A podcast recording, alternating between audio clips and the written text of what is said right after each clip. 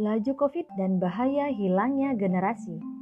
Data dari Worldometer pada 21 Juni 2021 melaporkan jumlah korban jiwa karena COVID-19 tercatat sejumlah 3.888.306 orang.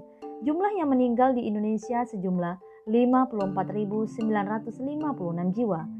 Sementara Ikatan Dokter Anak Indonesia IDAI mengungkapkan bahwa Indonesia menjadi negara tertinggi untuk kematian anak karena COVID-19.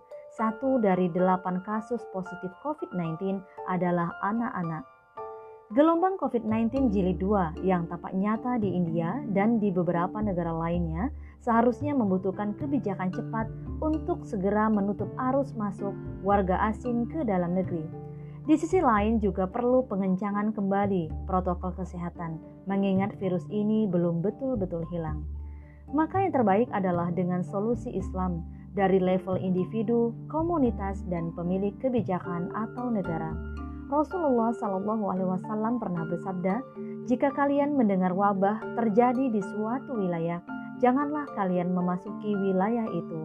Sebaliknya, jika wabah terjadi di tempat kalian tinggal, janganlah kalian meninggalkan tempat itu. Hadis riwayat Al-Bukhari.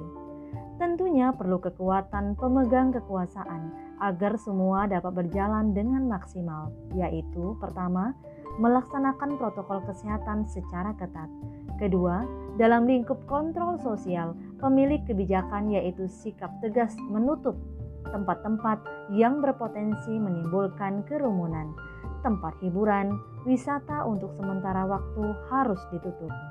Ketiga, upaya tracking untuk memisahkan yang sakit dan yang tidak sakit, sehingga terjadi kondisi aktivitas ekonomi agar tidak lumpuh total.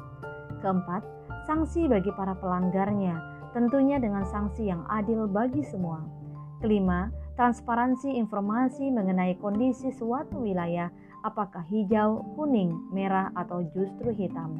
Sehingga bagi masyarakat di daerah merah atau hitam dengan kesadaran penuh tidak berusaha keluar dari wilayahnya agar tidak terjadi perluasan sebaran penyakit.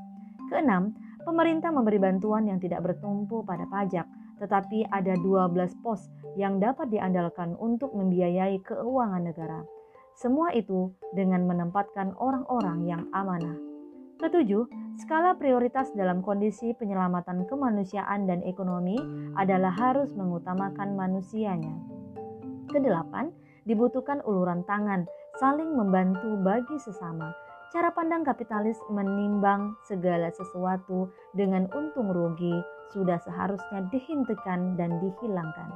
Gunakan cara pandang Islam bahwa upaya memelihara kehidupan seorang manusia seakan-akan telah memelihara kehidupan semua manusia.